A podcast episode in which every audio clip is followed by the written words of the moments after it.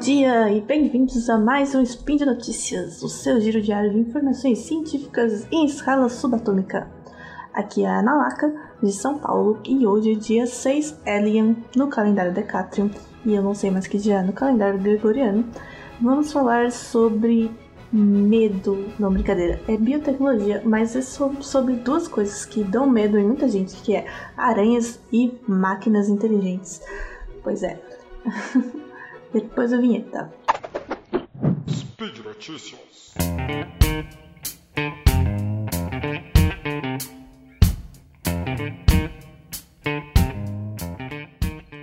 Cientistas de materiais criaram uma teia de aranha iônica. Bom, uma teia de aranha artificial. Primeiro vamos entender por que criar uma teia de aranha artificial, né? Para que isso? Já não basta as teias naturais é, bom, a teia de aranha, ela é um, uma estrutura realmente incrível, né? Não sei se você já parou para pensar ou observar, mas ela tem várias características que são muito desejáveis em vários aspectos da tecnologia, principalmente da robótica. Então, a teia de aranha é um material relativamente simples e a estrutura também não é difícil, né? A gente, quando é criança, a gente brinca de desenhar teia de aranhas e a gente pega rápido aquele padrão, né? Embora não seja exatamente igual às teias. Mas enfim. E mesmo sendo simples, elas são tem algumas características muito interessantes. Ela é um material resistente, ela é translúcida, né, fina, quase imperceptível, se camufla bem no ambiente, né, para elas conseguirem inclusive capturar suas presas, né, como uma armadilha. É, é resistente o suficiente para não ser é, destruída, né, quando, por exemplo, tem uma presa se debatendo na teia. Ela é um material aderente, né? Ela gruda, ou seja, a presa fica grudada nela, mas ela também é muito fácil de limpar, né? Já imaginou, você já se perguntou como é que a teia fica limpa, né? Você olha aquela teia lá transparente, sem nada, limpinha. Às vezes tem só uns orvalhinhos pela manhã, né? É, se ela é grudenta, né? Tudo gruda nela, é como que ela fica limpa. Então, as aranhas, elas constroem a elas têm algumas estratégias para manter a casa limpa, né? Primeiro, elas fazem teias pequenas, na medida do possível, né? Tentar otimizar o tamanho da teia para que não tenha muito espaço para ter que limpar. É, mas, e assim que ela sente uma vibração, né? A teia também tem essa característica de conseguir transmitir as vibrações de forma que a aranha, quando está num ponto da teia, ela sabe exatamente de onde está vindo aquela vibração na teia. É, e quando a aranha sente uma vibração, ela já vai logo para onde está vindo aquele sinal. E se tiver uma presa ali, né, ela já embrulha a presa em mais teia e limpa aquela área lá, então ela otimiza é, essa limpeza. A aranha, tipo, a gente olhando o site de decoração e fala, nossa, aqui ia ficar lindo lá em casa, mas imagina trabalho para limpar. Não vou fazer isso não. é, e além disso, elas têm, claro, um mecanismo que realmente limpa a teia, que é, a partir dessa propriedade de tensão e flexibilidade, né, ela, a, teia ela consegue, a aranha consegue dar um tapinha né, num fio da teia e a teia toda dá uma vibradinha, assim, uma vibração e, e expulsa o, os contaminantes, a sujeira da teia. Então ela não é tão grudenta assim a ponto da sujeira nunca conseguir sair dela, mas é suficiente uma vibraçãozinha para já limpar a teia. Mas tem que ser né, feita com um direcionamento. Se for um bicho se debatendo, ele vai acabar se grudando mais do que se vibrando para fora da teia. Então, essas são algumas características que os cientistas de robótica, materiais, tentam imitar, porque elas seriam muito é, úteis, talvez, é, por exemplo, para robôs autolimpantes, né? O robô conseguir se limpar, não precisar alguém lá trocar, limpar tudo dentro da máquina. Ele mesmo, com um tipo de vibração, uma coisa, consegue expulsar toda a sujeira. E também para os robôs chamados de robôs macios, né, os softbots, que são robôs que têm uma estrutura flexível, muitas vezes são inspirados, né, tá, imitam é, pequenos animais da natureza, porque eles têm, é, dois tipos principais desses robôs macios, né? Tem alguns que são formados, eles são feitos de um material bastante flexível, um tipo de borracha bem maleável e por dentro tem um esqueleto que consegue guiar esse material. É, ou eles são feitos, eles têm um esqueleto bem mais complexo, cheio de muitas articulações, né, para que na forma geral ele acabe sendo tendo uma movimentação praticamente fluida. Então esses são os robôs macios e é, muitos deles poderiam se beneficiar dessas características de uma teia de aranha, é, do material, porque uma das dificuldades de fazer esses robôs é que eles normalmente são formados de vários componentes é, diferentes e integrados por um sistema de inteligência, seja aprendizado, seja uma inteligência artificial ou uma scriptada, mas eles você tem que integrar então sensores e, por exemplo, a, o que vai lá e vai limpar o sistema, o que vai mandar sinais, o que vai. E aí esse material de teia de aranha, essa teia de aranha iônica, ela seria capaz de com um único material e estrutura ter todas essas capacidades. E para criar isso artificialmente, os cientistas acabaram chegando numa combinação né, de material e tecnologia é, que seria usando a eletrostática, né, então alguns eletrodos para criar uma espécie de eletricidade estática nos fios. E isso é uma das coisas que poderia ter uh, tem o potencial de ter todas essas capacidades, né? Se você já fez aquela experiência de é, esfregar um balão na, no cabelo e depois puxa, você passa perto e o cabelo gruda no balão, né? Existe então essa aderência, mas se você puxar o cabelo ele sai, ele desgruda, né? Então é uma aderência que é, pode ser forte, mas ela também consegue se soltar, de mesma forma que as aranhas limpam as teias. É, e a eletricidade você consegue mandar uns pulsos, né, com os eletrodos e tal, em, em frequências diferentes, de forma que o fio começa a vibrar e isso faz a, a parte da aranha de dar um peteleco na teia e para se limpar. É, e talvez seja uma vantagem você consegue você conseguir controlar a força né, dessa corrente da, da eletrostática, você consegue desligar a aderência, né? Não diferente de uma teia de aranha que tem uma aderência meio fixa, é, essa seria mais é, controlável, né? mais ajustável. Inclusive, um dos mecanismos que eles usaram para otimizar essa teia iônica artificial é que, que ela tem uns. É, a partir da própria vibração dos fios, os sensores identificam quando tem uma presa, né? Alguma coisa que eles queiram capturar, né? Um, um alvo próximo à teia, e aí eles deixam a, a, o campo né, eletrostático de, de aderência ligado só naquela área, para não ficar sujando o resto, né, grudando coisas no resto da, da teia. Aí, esse estudo foi feito na Universidade de Seul, na Coreia. Mas não é só a eletrostática que compõe essa teia artificial, né? O próprio fio da teia, ele também é uma obra de engenharia. Tem vários componentes, né? Por exemplo, um fio de nylon que confere a resistência, né? Translúcido. E também tem ele é coberto por uma camada de uma camada siliconada, né, que também ajuda até algumas das capacidades de de aderência e flexibilidade. E principalmente o, o, gel condutivo, né, chamado de organogel, que é também né, tem várias, é, várias, uma composição química também é, projetado especificamente para isso, mas ele é um gel, né, tem aquele, aquela textura, comportamento físico de um gel, e ele é condutivo, então ele conduz a corrente, a eletricidade estática. E em cima de tudo isso tem uma camada hidrofóbica, né, de material hidrofóbico, para que a água não grude na teia e não desmanche o, o fio, né? E esse gel também assim como as teias de aranha, ele é muito flexível, né? Para um gel, ele dá para ser esticado e mudar, pode ficar comprimido ou esticado por uma área bem grande. E ele é transparente. Ainda não chega a ser uma cópia de uma teia de aranha, né? Mesmo porque as teias de aranha naturais não usam eletrostática, elas têm propriedades físicas que competem a, que conferem a ela as suas capacidades. E algumas outras diferenças é que essa teia artificial é, elas ainda são 100 vezes, 100 vezes mais grossas do que uma, uma teia de aranha natural. E elas são bem mais moles, né, mais flexíveis do que uma teia de aranha. A teia de aranha ela é bastante rígida. Essa teia artificial ela é 250 vezes menos rígida do que uma teia natural. Se você vai pensar, como assim a teia é tão rígida? Você passa a mão nela, né, com o vento ela se move e tal mas é, ela se move como uma estrutura, né? O fio em si ele é bastante rígido. apesar de ser elástico.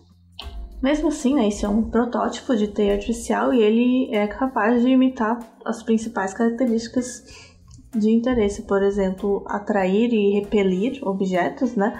Repelir até mais do que as teias naturais, como a gente, como eu disse, você pode controlar né, a, os eletrodos e a corrente que eles estão mandando. E eles testaram essa teia artificial em pequenos objetos como vidro, folhas, e aí, com aquela vibração, né, se você mandar frequências diferentes de eletricidade estática nos fios, eles acabam vibrando. E com isso, a teia artificial conseguiu é, recuperar sua capacidade de aderência, sua força de aderência, em 98, quase 99%. Então, praticamente 100% limpa de novo. Infelizmente, um dos, um dos problemas que continua com essa teia artificial é que esse gel ele não é perene, né? ele acaba se dissolvendo, se dissolvendo é, naturalmente em algumas semanas. E é, então eles estão agora tentando melhorar esse material do gel em si para que ele seja mais durável. Você pode imaginar, por exemplo, essa, esse tipo de material ser usado em robôs espaciais, né? Que eles precisam se limpar. Imagina quanto sujeira o robô lá em Marte com aquela tempestade de areia, quanta sujeira não fica presa nele, dentro dele. Então, usar essas, essa capacidade de vibração, de aderência e, repel, re, é, e repelente da teia de aranha iônica seria talvez muito interessante para esse tipo de robô. Então é isso, é, eu acho muito legal sempre essas pesquisas que são completamente né, baseadas em alguma coisa da natureza que a gente observa os animais construindo plantas ou estruturas biológicas e a gente tenta usar esse conhecimento para criar algo útil e pode ser aplicado em outras circunstâncias. E não é a primeira vez que a gente usa nem a primeira, nem a décima, nem a centésima, eu acho que a gente usa aranhas como inspiração para uma pesquisa tecnológica, né? em outro estudo que não é da Coreia, mas do Reino Unido, mas ela é sobre uma aranha chamada Kim. Kim, tipo, sobrenome coreano. é, não sei porquê. Eles fizeram um estudo de como a aranha consegue aprender a otimizar o pulo. Sim, aranhas são ótimas saltadoras, dão salto. É, e elas têm uma precisão muito grande no salto, elas saltam longas distâncias com uma precisão muito alta. Calma, não precisa ter pesadelos ainda. E essa singela aranha chamada Kim, muito bonitinha. É. ela foi, na verdade, ela foi a única que os cientistas conseguiram treinar para saltar conforme o, eles fizeram um circuito lá, com, tipo um treino mesmo de animais, mas as outras aranhas não estavam muito nem aí porque os cientistas queriam. E essa Kim foi a única que realmente realizava as tarefas e fazia os pulos. E depois de observar como ela é, usava diferentes estratégias, microestratégias musculares, mesmo de até como, como que os músculos se tensionavam, quais músculos, para onde ela olhava, né, de visual, muscular e tal, dependendo do pulo, do salto, da distância, da direção e de onde estava presa e tal. Ela usava estratégias diferentes na aranha. E aí eles publicaram isso no, no, que parece ser um estudo mais detalhado sobre saltos de aranha já feito, que talvez valha um ignóbil. Não sei se vale um ignóbil, porque não é tão ignóbil essa pesquisa assim, é, mas parece bastante interessante. Imagina quando a gente tiver micro-robôs saltadores é, invadindo sua casa. Bom, é, é, essas aranhas são da espécie Phidipus regius, ou aranha saltadora real, é da, da mesma família da Salticidae, que tem, por exemplo, as papamoscas. Elas são conhecidas pelos seus saltos, né, que você nem vê, ela puff, tá em outro lugar. E elas são pequenininhas, inofensivas para nós. E diferente da, das aranhas que caçam com teias, armadilhas de teias, que eu tava falando agora há pouco, esse, esse tipo de aranha, eles podem, elas podem também usar esse salto justamente para pular direto em cima da sua pequena presa indefesa. Ainda não tenha pesadelos. Porque para surpreender a presa dessa forma, então elas precisam de ter um poder de salto grande para sair de longe e uma precisão muito grande, como eu falei. Não é à toa que elas têm oito olhos, não é mesmo? E essas aranhas conseguem pular até seis vezes a distância do, do comprimento do corpo delas, né, na horizontal, na altura mais de duas vezes. Enquanto os seres humanos, por exemplo, só conseguimos pular, os saltadores, eu não, né? Mas quem salta só consegue pular até uma vez e meia o comprimento do próprio corpo. Ou um pouco mais no caso de competidores olímpicos aí. Mas fica nessa escala. E conseguir então trazer isso né, para engenharia, para engenharia de robôs, poderiam, nós poderíamos criar robôs muito mais eficientes em saltos.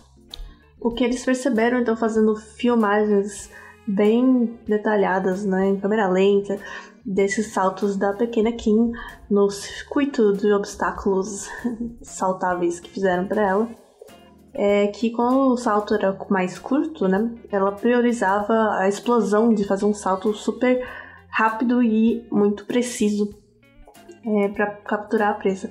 Já quando eram distâncias maiores, ela não priorizava a, força do salto, ela, ela gastava menos energia no salto, mas mudava o ângulo e até a forma como essa energia era aplicada nos músculos para conseguir ficar mais tempo no ar.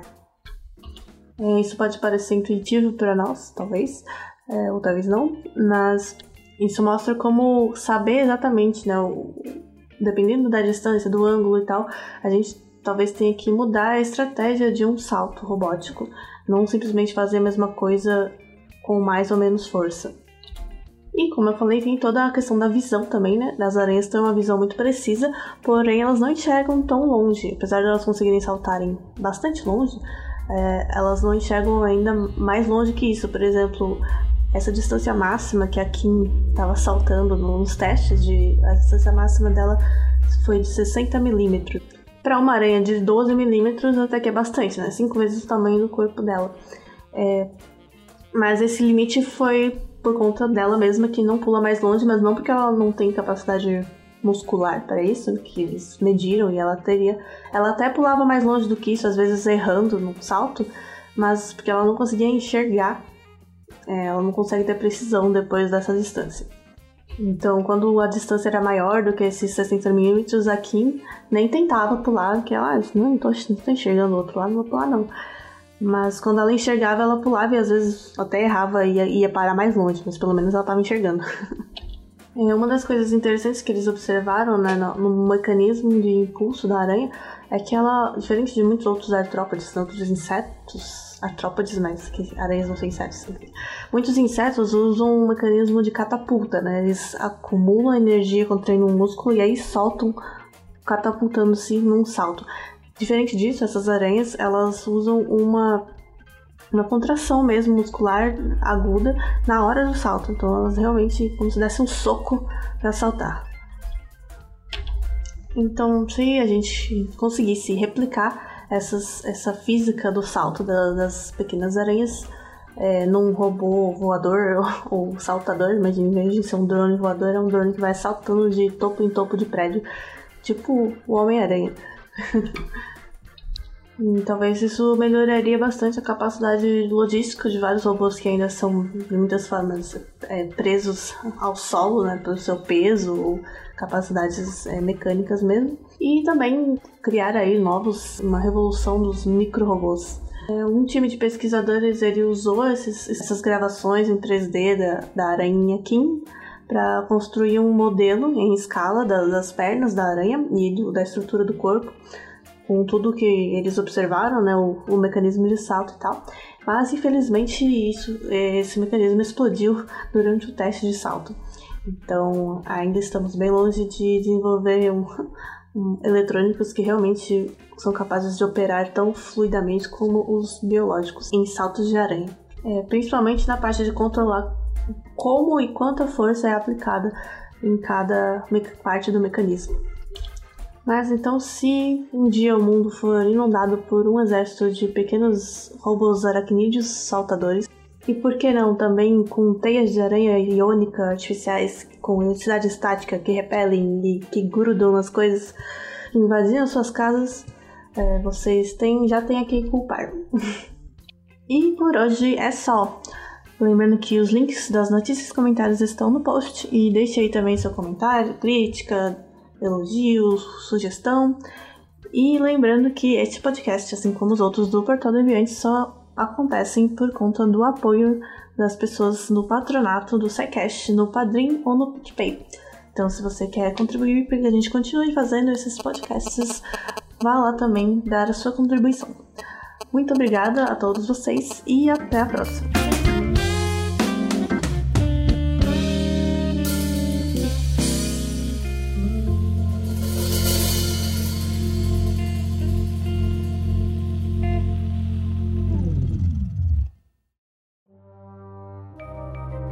Este programa foi produzido por Mentes Deviantes.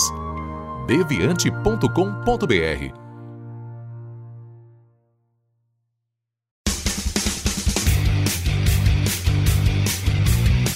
Cortes, edição de podcast.